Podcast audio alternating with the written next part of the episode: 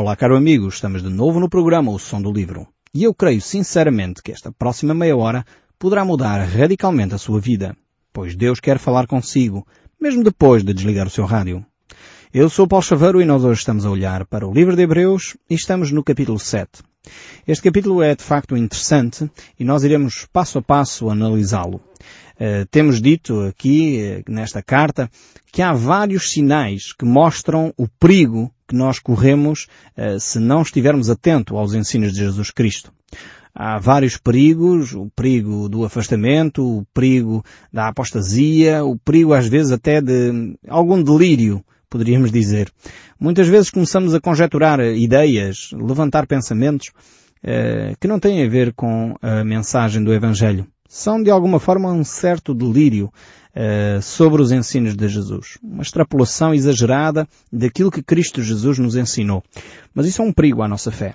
Porque quando nós uh, entramos em delírio, pensamos nós que estamos a ver uma determinada realidade uh, que na verdade não existe. E isso é mesmo o delírio. Seria no fundo uma alucinação. Seria uma imagem daquilo que na realidade não existe. E por vezes há pessoas que com a fé cristã ou ensinam isso e levam pessoas a ter uma atitude de delírio, uma atitude de ilusão quanto ao Evangelho e por isso as pessoas quando despertam para a realidade ficam eh, alarmadas, ficam decepcionadas porque não veem isso acontecer na sua vida. Então é um perigo, claro, que nós vamos encontrar aqui também no livro de Hebreus. Temos muito, eh, ter muita atenção às chamadas de atenção que as Escrituras nos fazem. Então temos estes perigos, o perigo de nos afastarmos do Evangelho, do ensino de Jesus Cristo. E eu gosto imenso da carta de Gálatas, que o apóstolo Paulo escreve, ele é bem forte naquela carta, quando ele diz aos Gálatas, ó oh, Gálatas insensatos, quem vos, quem vos fascinou? Quem vos iludiu? É a ideia daquela frase. Ó oh, Gálatas insensatos, quem vos iludiu? E depois ele eh, mais à frente diz, ainda que viesse um anjo e vos apresentasse outro evangelho que vai além daquele que eu vos apresentei, seja anátema. Realmente eh, são frases bem fortes como estas que nos devem fazer ficar firmes naquilo que é a simplicidade do Evangelho. Não entrar em delírios, não entrar em uh, imagens irreais uh, e ilusões uh, daquilo que Cristo não apresentou. E infelizmente temos várias congregações, vários oradores, vários líderes religiosos que muitas vezes levam a pessoa a um delírio espiritual. Pode parecer até muito espiritual, pode parecer até um grande desafio na fé. E quem fala às vezes de uma forma mais direta, mais terra a terra, mais dia a dia, pode parecer uma pessoa fria, com falta de fé, uma pessoa, enfim, que não compreende o Evangelho, porque aqueles discursos são inflamados, são discursos emotivos, discursos bem bonitos, que parecem um grande desafio à fé. Mas na realidade, quando a pessoa depois acorda, percebe que afinal aquilo não passou de um delírio, não passou de uma ilusão e faz com que a pessoa entre em desespero, em desânimo e muitas vezes diz Deus abandonou-me. Infelizmente eu conheço vários casos destes e é por isso que eu estou a falar disto. E é também por isso que eu creio que o apóstolo Paulo aqui nos desafia a ter cuidado com estes sinais eh, de perigo podem nos conduzir à fé. Temos que avaliar as coisas dentro do princípio da fé e a fé é a firme certeza das coisas que não se vê, é um desafio, é, é uma coisa que não é só terra a terra, não é uma coisa que não é também de simples compreensão, mas também temos de entender que há exageros, extrapolação daquilo que é a verdade de Deus. Então, como diz o apóstolo Paulo aos Gálatas, ainda que viesse um anjo, e isso era um fenómeno tremendo, você já imaginou aparecer agora um anjo diante de si a apresentar um outro evangelho, além daquele que nós temos partilhado, além daquele que está escrito na Bíblia, talvez você iria dizer, bem, mas eu tive uma visão fantástica, apareceu-me um anjo, um anjo de luz, uma pessoa, uh, um ser tremendo, com tanto poder, como é que eu vou deixar de acreditar nesta mensagem? O apóstolo Paulo diz, se vai além do evangelho que eu vos apresentei, seja anátema. Anátema é maldito de Deus. Não acreditem nessas mensagens. É realmente um desafio. Precisamos de conhecer bem as Escrituras para não entrar nestes delírios de fé, para não entrar num afastamento e num descrédito daquilo que é o Evangelho. Uh, infelizmente há muitas mensagens por aí que são uh, aparentemente desafiadoras, aparentemente tremendas, mas que não passam de delírios da nossa fé.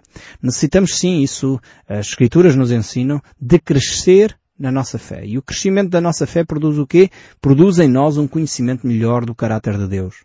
Leva-nos a conhecer quem Deus é, leva-nos a ter uma atitude diferente, leva-nos a ter um caráter mais forte, leva-nos a ser mais mansos, leva-nos a ser mais humildes. Isto é crescimento na fé. Pessoas que dizem ser muito espirituais, e eu já tenho assistido a algumas delas, uh, pessoas que se dizem muito espirituais, mas depois o seu caráter é horrível. São pessoas arrogantes, são pessoas irritadiças, são pessoas que estão constantemente a criar contendas à sua volta. Realmente temos que ponderar se elas são realmente espirituais. É necessário nós crescermos na fé. E a realidade, os nossos dias, as crises, as doenças, os problemas são um teste à nossa obediência a Cristo. Vale a pena nós obedecermos a Cristo apesar das dificuldades? Ou nós preferimos que Cristo viesse e aplanasse tudo, não tivéssemos dificuldades algumas e dessa forma nós gostaríamos de ficar bebés na fé? É, realmente é um desafio. É um desafio à nossa maturidade, é um teste à nossa espiritualidade. Então nós chegamos aqui a esta secção, esta secção do, do, do, do livro de Hebreus, não o Evangelho, do livro de Hebreus, eh, em que nos vai apresentar aqui eh, um novo eh, aspecto, que é este aspecto que nós já vimos também no capítulo 5, no capítulo 6, que é a nova ordem segundo o sacerdócio de Melquisedeque. Quem é Melquisedeque? Quem é este homem que surge aqui, digamos assim, do nada, e que vai ser uma referência para a reflexão que o apóstolo Paulo faz aqui no livro de Hebreus. Temos então o capítulo 7, verso 1, diz assim, Por este, Melquisedeque, rei de Salém, sacerdote do Deus Altíssimo, que saiu ao encontro de Abraão quando voltava da matança dos reis e o abençoou. Começa então esta secção a explicar aqui uma nova ordem de sacerdotes. Uma ordem que não foi explorada até então. Uh, podemos uh, compreender melhor esta ideia de, de Hebreus uh, aqui se nós fizermos um recuo a alguns textos anteriores, quer no livro de Hebreus, quer se nós recuarmos também ao livro do Gênesis, onde nós vamos encontrar esta referência. Mas antes de ir para o livro do Gênesis, eu gostava de facto de ler aqui os outros textos que nos falam deste aspecto. Hebreus 6, 17, eu gostaria de ler eh, diz assim, eh, por isso Deus, quando quis mostrar mais firme aos herdeiros da promessa a imutabilidade do seu propósito, se interpôs com juramento. Quando Deus faz uma declaração destas, e estamos a tentar agora explicar aqui o contexto deste capítulo 7, quando Deus faz uma declaração destas é porque Ele vai falar de algo extremamente importante. É algo que nós temos que dar muita e muita atenção àquilo que Deus vai dizer a seguir. E ele continua ainda a reafirmar e, no fundo, a empenhar a sua palavra nas declarações que vai prestar a seguir. Ele diz, para que mediante duas coisas imutáveis nas quais é impossível que Deus minta. Ou seja, Deus vai dizer, eu não vou estar a mentir e eu vou fazer aqui uma afirmação uh, extremamente importante no qual uh, vão ser otorgadas, vão ser validadas uh, por duas coisas que não mudam. E essas duas coisas uh, imutáveis são claramente a morte e a ressurreição de Jesus Cristo. Deus dá-nos uma segurança quando faz estas afirmações. Uh, Recorda-nos uh, que ele diz nos livros do Antigo Testamento, como por exemplo em Números 35, Deuteronômio 19 ou Josué 20 e 21, quando Deus faz afirmações que de alguma forma nos dá segurança. E isso recorda-nos as afirmações que ele nos faz no Antigo Testamento, como Números 35, Deuteronômio 19, Josué 20 e 21, onde ele nos apresenta, o texto bíblico nos apresenta as cidades refúgio. O que é que isto tem a ver com as afirmações que nós fizemos aqui de Hebreus? É que aquelas cidades de refúgio eram um local de segurança, um sítio seguro para aqueles que, por um acidente, matavam alguém, podiam se refugiar naquelas cidades. Assim, as pessoas que queriam fazer justiça pelas suas próprias mãos não poderiam fazê-lo. Então aquela pessoa, se por acaso tinha um acidente e alguém morria, então ela podia refugiar-se naquelas cidades e ali estava a salvo. Era um local seguro. Assim nós encontramos aqui, nesta afirmação do livro eh, de Hebreus, um local seguro, uma cidade de refúgio. Um local onde nós podemos estar em segurança porque Deus realmente vai cuidar de nós. Assim temos este sumo sacerdote que é apresentado aqui, que é a pessoa de Jesus Cristo, que nos dá essa mesma segurança, essa mesma proteção. Muitos cristãos não querem aprofundar os seus conhecimentos de Deus, porque isso cria uma certa instabilidade. Faz-nos, obriga-nos a pensar, obriga-nos a pôr em causa aquilo que nós sempre acreditamos. A nossa forma de ser e estar é levantada e, e posta em causa. É por isso mesmo que muitas vezes nós não queremos refletir muito naquilo que a Bíblia ensina. Aliás, algumas pessoas uh, que depois de ouvirem o Evangelho, de ouvirem a palavra de Deus, dizem eu sou cristão, sempre fui cristão, mas ouvindo aqui a palavra de Deus eu sei que estou errado, mas torna-se difícil mudar. A minha, a minha afirmação, no fundo, o meu desejo é que apesar dessa dificuldade você seja ainda permeável à vontade de Deus, seja permeável à voz de Deus, mais da cá às tradições, mais do que à sua herança, mais do que à sua herança familiar, estou a falar, mais do que ao seu passado, àquilo que sempre viveu, Ouça a voz de Deus. Não se convença só por causa daquilo que eu estou a dizer. Veja nas Escrituras, tire você mesmo as suas conclusões e refugie-se nesse que lhe pode dar a segurança. E esse que lhe pode dar a segurança é a pessoa de Jesus Cristo. Eh, eu sei que muitas vezes eu próprio sou confrontado com coisas que eu achava que eram assim. Sempre foram assim, sempre vivi desta maneira, mas de repente olho para as Escrituras e percebo que estou errado. Então eu só tenho uma de duas opções. Ou continuo errado, sabendo e consciente agora de que estou errado, ou então dizendo, ok, eu sei que vai ser difícil, porque sempre vivi desta maneira, mas eu tenho que me conformar com o ensino que a Bíblia não me, me dá. Então precisamos eh, realmente eh, tratar deste aspecto dentro de nós. É por isso que aqui Jesus é apresentado como este sumo sacerdote que é o nosso refúgio, a nossa cidade de refúgio. E estas uh, ideias do Antigo Testamento são imagens, são de alguma forma tipos uh, que são transportados para aqui, para o livro de Hebreus, para nos dar então uma reflexão melhor sobre aquilo que Deus quer trazer e mudar na nossa vida. Então nós quando olhamos para este livro de Hebreus temos que ter bem presente na nossa mente esta herança judaica e se nós não tivermos esta herança judaica presente na nossa mente, há alguns textos provavelmente eh, que nós não vamos retirar as lições de uma forma adequada.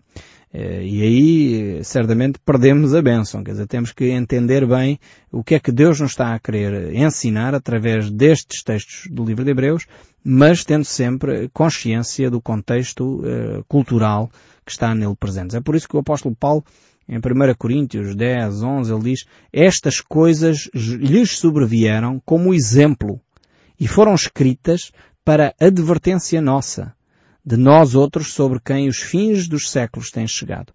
O apóstolo Paulo estava muito consciente que aquilo que era escrito no Antigo Testamento era um tipo, era uma imagem, era como fotografias do passado, que são transportadas para o presente para nós podermos interpretar e dizer, ok, esta fotografia representa isto, isto simboliza aquilo, e tem a ver com estas imagens. Eh, que de alguma forma não são assim tão abstratas como isso, são imagens que nos revelam a realidade espiritual que nós temos hoje. Então estas coisas foram escritas com esse propósito, para nós podermos conhecer ainda mais a palavra de Deus, eh, pois isso de facto traz à nossa vida um enriquecimento. Mas uh, temos que entender que as coisas do antigamente, as coisas do Velho Testamento, da Velha Aliança, são imagens. Eh, para servirem, serem úteis para a nossa compreensão das realidades espirituais atuais. Por isso o verso 19 aqui ainda nos diz o seguinte, o qual temos por âncora da alma, segura e firme, e penetra além do véu, onde Jesus, como precursor, entrou por nós, tendo-se tornado sumo sacerdote para sempre, segundo a ordem de Melquisedeque. Aqui estamos ainda no capítulo 6 do livro de Hebreus, que nos relata então este aspecto da ordem de Melquisedeque. Arão então entra aqui em, em comparação. Temos aqui duas ordens uh, sacerdotais. Uh, a ordem sacerdotal de Melquisedeque, este autor, este homem que surge lá em Gênesis 14, eh, muito antes da lei ser dada, e depois temos a ordem araónica de Arão, de Moisés, que é após já a lei ter sido dada. Arão, quando entrava no tabernáculo, ele ficava ao serviço de Deus e era interessante alguns pormenores que às vezes nos passam. É interessante ver que dentro do tabernáculo não havia bancos para os sacerdotes se sentarem. Ou seja, os sacerdotes não encontravam repouso no serviço a Deus. É interessante isto. Enquanto a, a, ordem de Melquisedeque, a qual Cristo é o tipo, ele nos desafia a entrar no repouso de Cristo. Ou seja, é um serviço que não é feito meramente por ritual. É um serviço que não é feito meramente por sacrifício. Aliás, a Bíblia nos diz, misericórdia quero e não sacrifícios. Tremendo esta reflexão. E é, e é interessante ver que aqui então a ordem de Melquisedeque eh, é colocada em oposição ou em contraste com a ordem sacerdotal araónica. Eh, e diz então o verso 1 de novo, vou, reler este verso 1 do capítulo 7 do livro de Hebreus, que diz, Por este Melquisedeque, rei de Salém, sacerdote do Deus Altíssimo, que saiu ao encontro de Abraão, quando voltava da matança dos reis e o abençoou. Então temos aqui esta, esta orientação que reporta então a uma dispensação, e a palavra dispensação não significa mais do que a uma época, antes da lei ter sido dada. E isto é importante nós refletirmos. Eh, vocês sabem que hum, quando eu olho para as Escrituras, eh, tenho feito esta separação, esta, esta separação das várias épocas que Deus se relaciona com o homem. Estamos a viver agora no período da graça, um tempo completamente especial em que Deus se relaciona connosco de uma forma especial. Já não é a mesma coisa que era no período em que Deus tinha a velha aliança estabelecida com o homem, baseada na lei, baseada na bênção ou maldição, bênção se o povo se portasse bem, maldição se o povo desobedecesse à lei. Essa era a velha aliança. Infelizmente ainda hoje temos pregadores uh, que querem fazer ressuscitar esta velha aliança e no sentido de dizer se você se porta bem então Deus vai abençoar, se você se porta mal Deus vai amaldiçoar. Uh, isso é a velha aliança. A nova aliança é uma aliança baseada na graça de Deus. É um favor imerecido que Deus nos dá. Isso não quer dizer, no entanto, que aquilo uh, que nós semeamos é óbvio que nós colhemos. Atenção, não tem uma coisa a ver com outra. Não misturem uh, um conceito com o outro. Uma coisa é eu praticar o mal à minha volta, sempre constantemente fazer mal às pessoas à minha volta. É óbvio que eu não vou receber bênção em troca, não é? Uh, mas isto é uma consequência dos meus atos. É aquilo que eu. Aquilo que eu semeei. outra coisa é a bênção de Deus sobre a minha vida. Portanto, distingam as duas coisas. Então aqui temos esta, esta ordem que eh, é estabelecida numa dispensação completamente diferente da lei. Temos aqui a dispensação da promessa. Deus tinha um relacionamento com Abraão, Abraão que é o pai eh, da nação de Israel, o fundador da nação de Israel, e aqui temos um sacerdote uh, completamente distinto, que é Melquisedeque. Melquisedeque, diz o texto bíblico aqui, é rei da paz. Rei de Salém é, significa Salém é paz. Seria a cidade de Jerusalém hoje. Mas é curioso que aqui o ênfase não é na cidade de Jerusalém, mas na cidade ou no rei da paz. É um tipo de Jesus Cristo. Melquisedeque é um tipo de Jesus Cristo. E diz o texto bíblico claramente que ele é servo, sacerdote do Deus Altíssimo. E diz também o texto bíblico que nós acabamos de ler que o próprio Abraão uh, lhe presta homenagem. Ou seja, chega ao pé dele e entrega-lhe os dízimos para Deus através deste sacerdote. É, é, é curioso ver isto. Muito antes da lei ser estabelecida, já aqui encontrávamos essa prática espiritual, porque o dízimo não é uma obrigação, o dízimo não é um imposto. Algumas comunidades uh, nem gostam de ouvir falar disto. Portanto, eu espero que você não desligue o rádio, ouça até ao fim para perceber o que é que o texto bíblico está a dizer. Mas muitos não gostam de ouvir falar disto, porque há, há pessoas que utilizam isto para extorquir dinheiro às pessoas, há pessoas que utilizam estas linguagens para enganar pessoas. O dízimo é bíblico. A Bíblia ensina sobre esta matéria. E tem a ver com uma prática espiritual acima de tudo. Não tem a ver com um, um tipo de depósito, depósito bancário. Há, há, pessoas que olham para esta questão do dízimo e pensam assim, ok, eu vou dar o meu dízimo à igreja porque a seguir eu vou receber 100 vezes mais. Isto é um investimento. Isto não é uma atitude espiritual. Outros pensam, bem, eu vou dar o meu dízimo porque é uma obrigação. Isto é um imposto. Isto não é, mais uma vez, não é uma atitude espiritual. Isso é o que o Estado faz aos seus contribuintes. O dízimo não é um imposto. O dízimo não é uma prestação que eu ponho a render na igreja. O dízimo é uma atitude espiritual que eu tenho de me relacionar com Deus. E em sinal de gratidão, eu ofereço as minhas dádivas a Deus, no mínimo 10% daquilo que eram os meus rendimentos. Foi o caso aqui de Abraão. Abraão uh, tinha saído numa peleja e tinha conquistado, uh, no fundo, essa, esses reis, porque eles tinham levado o seu sobrinho prisioneiro, ele foi lá, no fundo, para libertar o seu sobrinho, e ele conseguiu combater aqueles uh, reis, uma confederação de reis que se tinham junto para fazer essa batalha e Abraão simplesmente foi lá para libertar o seu sobrinho e a sua família e ele conseguiu derrotar aqueles reis e regressou dessa peleja vitorioso. E então ele, como não queria aqueles bens, entregou ao sacerdote do Deus Altíssimo. Nós temos de facto eh, este esta referência começa logo aqui no livro de Hebreus no capítulo 5, como nós já fomos vendo, quando fala, como em nenhum outro lugar também diz, tu és sacerdote para sempre, segundo a ordem de Melquisedeque.